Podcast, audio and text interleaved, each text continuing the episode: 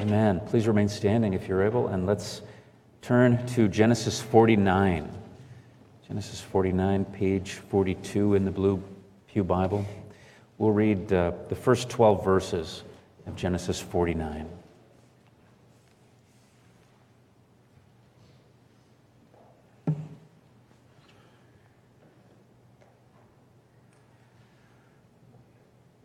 This is God's holy word. Let us hear it.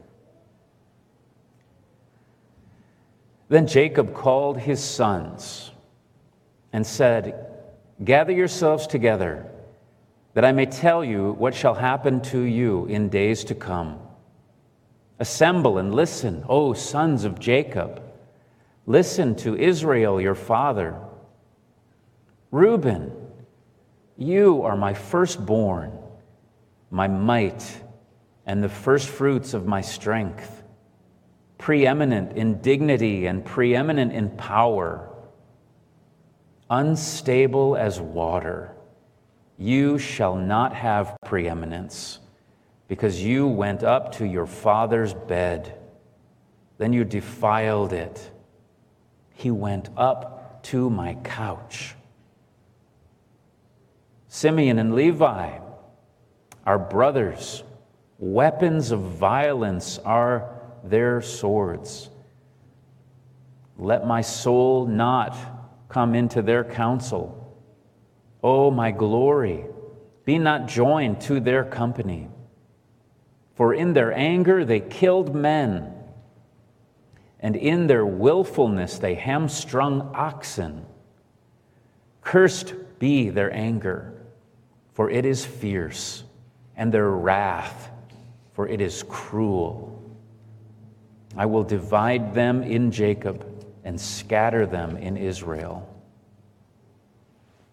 Judah, your brothers shall praise you. Your hand shall be on the neck of your enemies. Your father's sons shall bow down before you.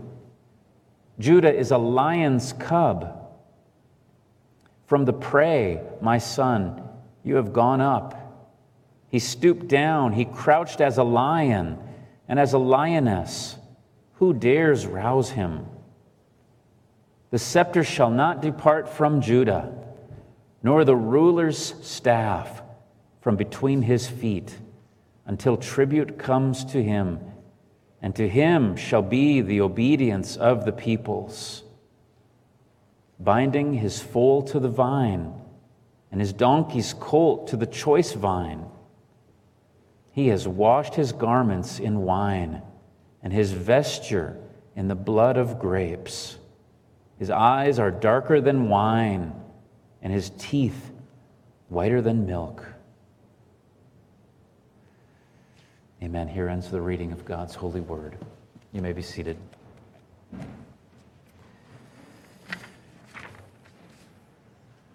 Well, we're in the, uh, the same event that we uh, looked at in the previous chapter Jacob uh, meeting with uh, his sons.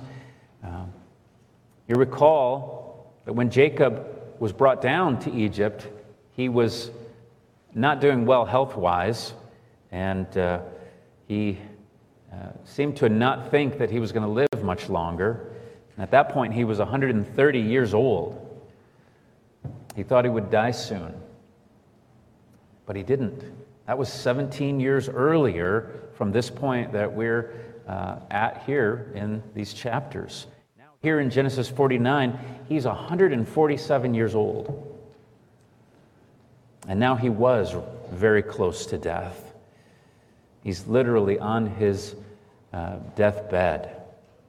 He had to summon all his strength just to be able to sit up and meet with Joseph and Joseph's two sons.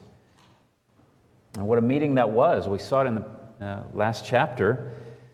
Jacob did that crossed arm blessing on these boys. Uh, rather than doing it the expected way, the conventional way, uh, with the older receiving the greater blessings, uh, it uh, went the other way. The greater blessings were given to the younger, And then, right after meeting with uh, Joseph and those boys, we see what happens here in our chapter. Joseph, or rather Jacob, summoned all his other sons to meet with him. Uh, and uh, he did that because he knew uh, he would die soon.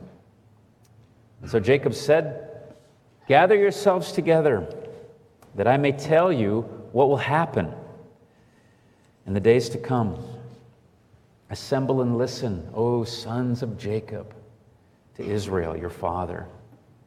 And they did. They gathered around him, and uh, Leah's sons were there Reuben, Simeon, Levi, Judah, Zebulun, Issachar. Dan and Naphtali were there as well, the sons of Rachel's handmaiden, Bilhah. Gad and Asher were there, the sons of Leah's handmaid Zilpah. And of course, the sons of Rachel were there as well, Joseph and Benjamin. But this wasn't just a one final meeting to say goodbye to their dying father, uh, like we might tend to have if someone's dying. People will come, the family will come together for one last chance to see and speak with uh, that person. And uh, this isn't just a meeting for um, Jacob to wish well to his children. There's much more going on here. What happens next is the uttering of a great prophecy spoken through Jacob. It's called a blessing here, but it's not that Jacob had some kind of power to be able to impart a blessing to uh, these boys uh, who are grown men at this point. He's speaking forth God's word. He's just speaking forth these blessings. It's just like what we saw earlier uh, when Jacob was a young man. You remember his father, Isaac, gave him the greater blessing, and he gave a much lesser blessing to Esau. And again, it was God and his sovereign will being spoken forth in those blessings. And these words that Jacob utters here, um, it's important to know that these aren't just words that Jacob wanted to utter. He's not just saying how he wants it to go, he's not expressing his favoritism here and his will. Now, if that were so, we would see the greatest blessing being given to Joseph or to Benjamin. Now, remember, he was not one who was shy about his favoritism. Hopefully, he'd learned better uh, in his old age. But we don't see him expressing his will here. He's not, um, he's not doing that. This is God's will being uttered. The Spirit of the Lord is upon Jacob. And Jacob is acknowledging God's hand and God's purposes, God's plan, and he's speaking forth prophetically God's future plans that God has for these men and their offspring. This is all about God's sovereign will being proclaimed, and it will be done in the future. And so, with his sons gathered around, Jacob began this series of pronouncements. Reuben came first. And no one at that bedside was probably more nervous than Reuben. Who could forget what Reuben had done? Well, we're reminded here. He defiled his father's bed by sleeping with Jacob's concubine. Bilhah. That is absolutely horrible and appalling, even by today's uh, standards of wickedness. Horrible. Well, in light of that, Reuben must have been little surprised to hear Jacob begin to speak and, and have such good things to say about him when he began. In verse 3, Jacob said, Reuben, you're my firstborn, my might, the firstfruits of my strength, preeminent in dignity and power. Probably thought, wow, that's very positive. This is better than I expected. Very complimentary. On a human level, it was. It was very, very positive, and it was also um, an apt description of Reuben. He was uh, uh, the firstborn, he was uh, a powerful man, uh, an impressive man, a man with so much potential. And maybe his hopes rose as he heard these words from Jacob. And then came the reality check. Jacob continued to speak, and he spoke what amounts to a curse. He said, Reuben, you're unstable as water. You shall not have preeminence because you went up to your father's bed. You defiled it. And it says, He went up to my couch. Now, it seems that in, in Scripture, since that event happened, um, we don't have a record of Jacob saying much about it or doing anything about it. He kept pretty quiet about Reuben's sin. At least Scripture doesn't record it if he did say or do anything about it. We're not even aware that he rebuked him for that sin. At least Scripture, again, Scripture doesn't tell us. But here on his deathbed, Jacob spoke and he said what needed to be said.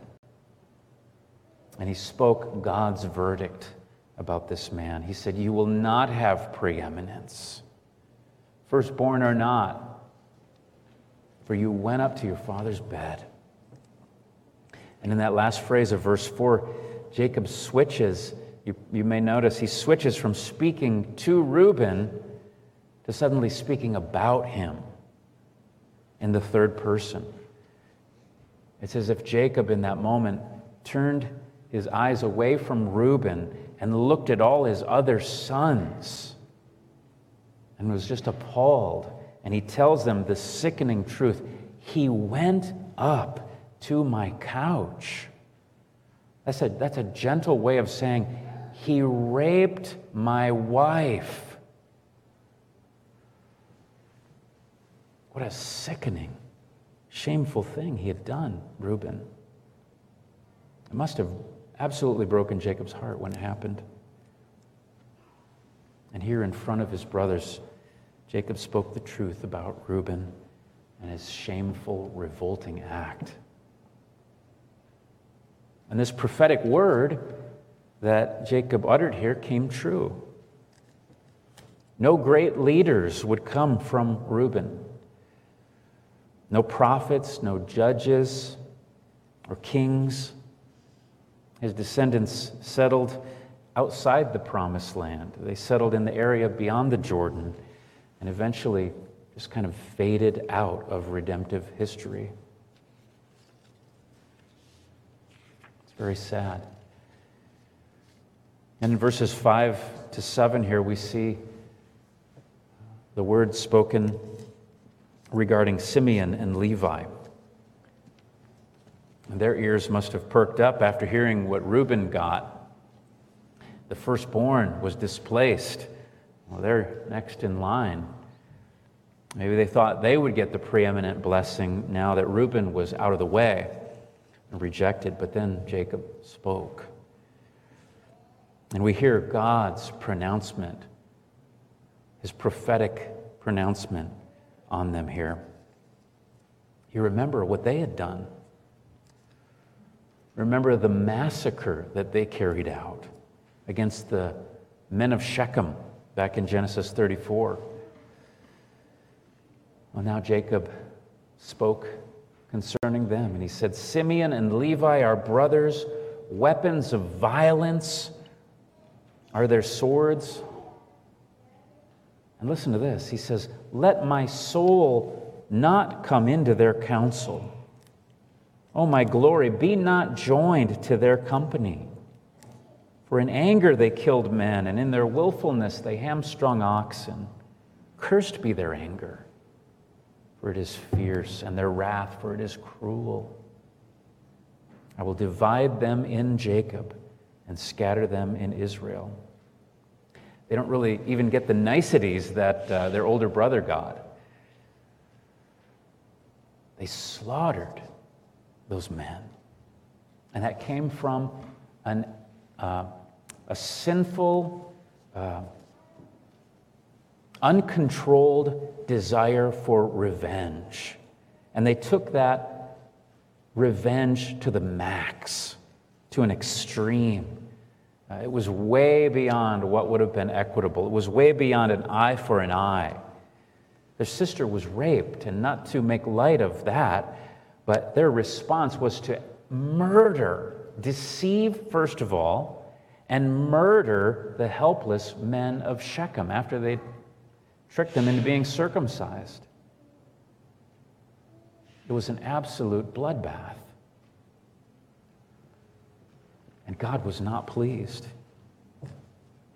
And so he gives this sharp rebuke to them through Jacob. Jacob even says, Let, let me not come into their counsel or be joined to their company. That is a stinging rebuke, an indictment of their behavior. Jacob's basically saying, I will not have fellowship with the likes of you men. And really, it's not Jacob so much that's saying that, it's God. These are God's words being uttered. God is saying, I don't have fellowship with people like this. There's no communion between light and darkness. A godly person can't have close communion with an ungodly person, and neither will God. God will not have communion, living communion a sweet personal relationship with someone who gives themselves over to such evil actions. A person like that shows that they are not a friend of God. It's a sobering warning for us. It's also beautiful, though, that God reminds us here that this is what He holds out for His people that close communion, that wonderful offer of friendship and fellowship with God. Well, this prophecy uh, came true as well for Simeon and Levi. Neither of these two tribes were given a portion in the land. The tribe of Sim- Simeon all but disappeared, and the tribe of Levi was scattered throughout Israel. You know what became of them? They became ministering priests in Israel, the Levites. Now, that's certainly not too bad of a thing, is it? And we have to say here, they got the better uh, of the two tribes. One tribe disappears, but the other experienced God's grace even in the midst of judgment. And we see God's sovereignty here again, his sovereignty and his grace toward his people. He was very gracious to the Levites. True, they didn't receive an inheritance in the land, they didn't have land of their own, but they became servants of the Lord. That was a great privilege for them. And the Lord Himself was said to be their inheritance. It was a great blessing indeed. Even in the midst of this verdict being pronounced upon them, God was gracious to them. And then we come to Judah in verses 8 to 12. And this will be the last uh, blessing that we look at today. Judah, Judah had a dark history uh, as well. You may remember uh, like these three brothers who were mentioned before him. Uh, what, was, uh, what was it that Judah did? You recall he impregnated Tamar, who was his daughter in law, who was the widow of his own deceased son. He slept with her, thinking that she was a Canaanite prostitute. That's not much better. He thought he was going to a prostitute. It ended up it was her, his daughter in law, disguised. Skeletons in the closet. He's got them too. Not good. But if you've been paying attention, we have seen a good change uh, occur in this man, Judah. By God's grace, he was being changed. Uh, it seemed the shame of what happened, and he really was put to shame by what happened with Tamar. Uh, it was all exposed. Uh, perhaps it humbled him. We saw back in Genesis 38 that he confessed, he confessed his sin and he said, She's more righteous than I am. And Scripture seems to show the proof that his life had changed, at least somewhat. Judah was the one who pleaded for Benjamin to be released. And he offered himself. Remember when uh, Joseph was still unknown to them as their brother. He offered himself, Judah did, uh, as a substitute. Uh, he was willing to be the one who would suffer and become a slave um, for Joseph instead of Benjamin.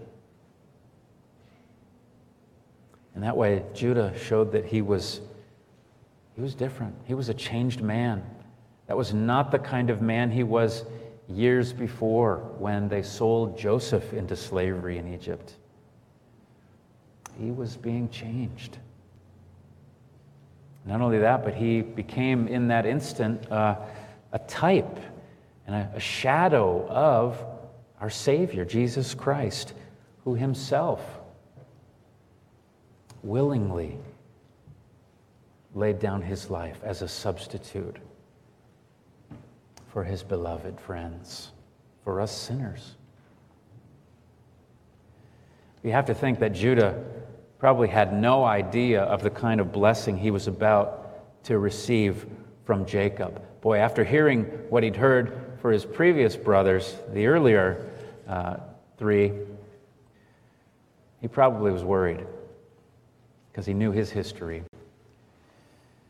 And yet, this is the greatest of all these blessings. And it speaks not mainly about earthly blessings, although that would be part of it as well for this tribe. Judah would become um, a dominant tribe in Israel. Judah would become the last of the tribes to be faithful to the Lord. But there's even more to it than that. Here's some of it again in verses 8 to 10. This is beautiful, uh, poetic, artistic imagery being used here. Judah, your brothers shall praise you. Your hand shall be on the neck of your enemies. Your father's sons will bow before you. The scepter shall not depart from Judah, nor the ruler's staff from between his feet until tribute comes to him. To him shall be the obedience of the peoples. This prophecy is, is not just about this man, Judah, and his physical descendants, it is about one of his descendants in particular. Judah is going to have a beautiful role in bringing the Messiah into the world.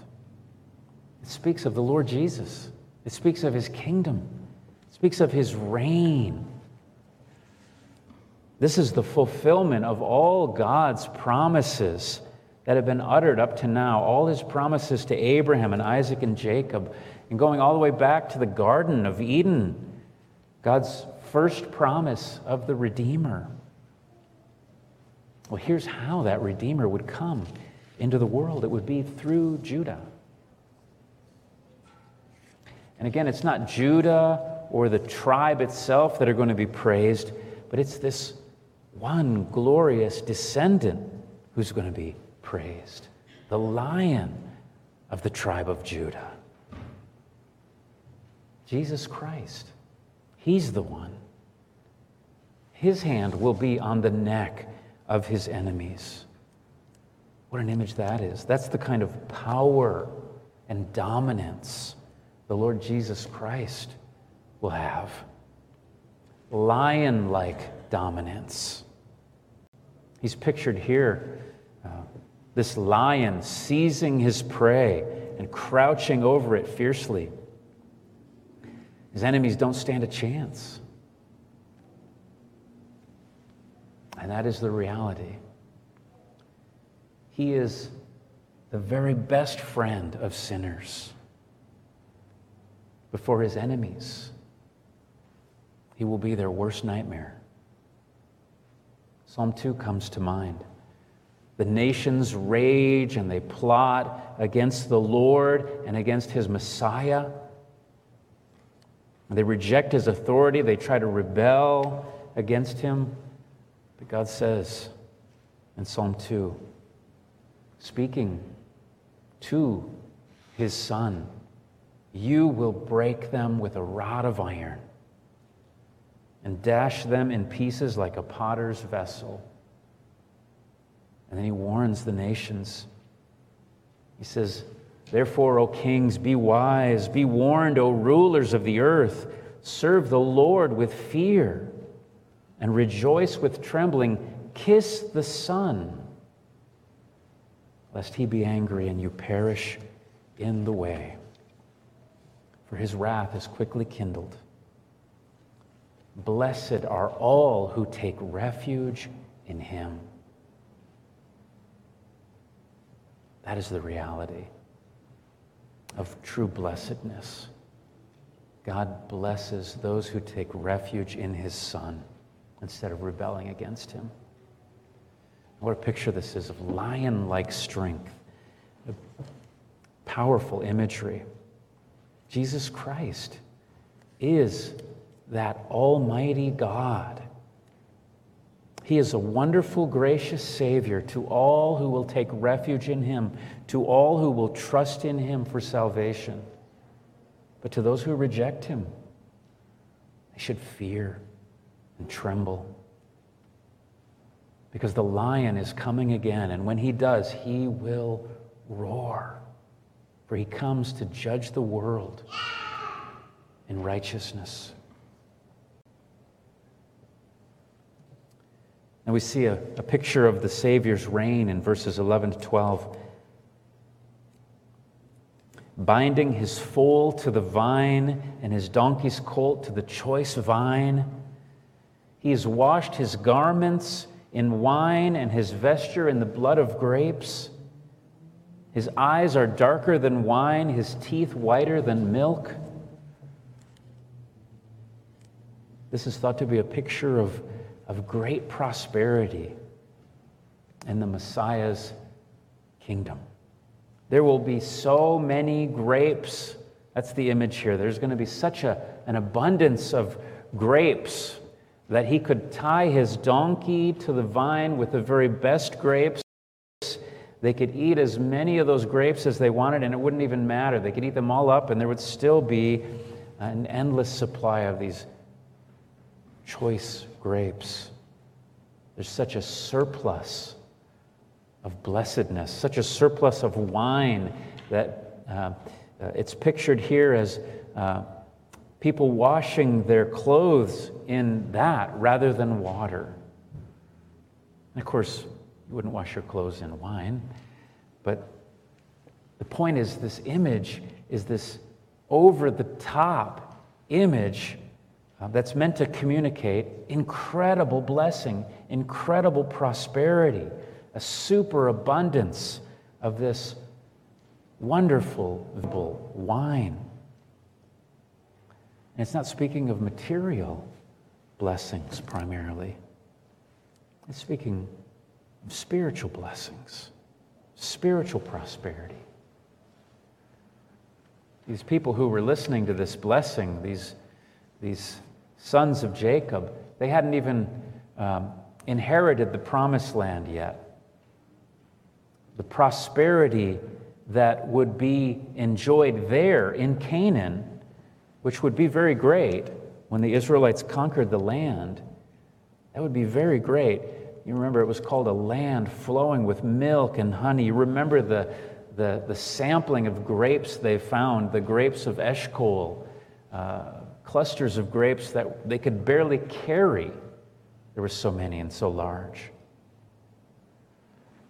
But it was never as great as the description that's given here that material blessing in the land of Canaan. And that's because those material blessings, those earthly blessings of Canaan, were just a small foretaste of the spiritual blessings that the Messiah, the Savior, would pour out upon his people in his spiritual kingdom. Countless spiritual blessings too great to number. That's what we have through the Lord Jesus Christ. And we see another foretaste of uh, those spiritual blessings when he came into the world. Think of the, the wedding at Cana. He turned water into wine. And not just wine, but amazing wine, the very best wine. And that wedding miracle was another sign. It was a sign announcing that this great figure from the tribe of Judah had finally come. He had come, the long awaited Messiah. He had come, and his disciples believed in him. They put their faith in him. And we all need to do that.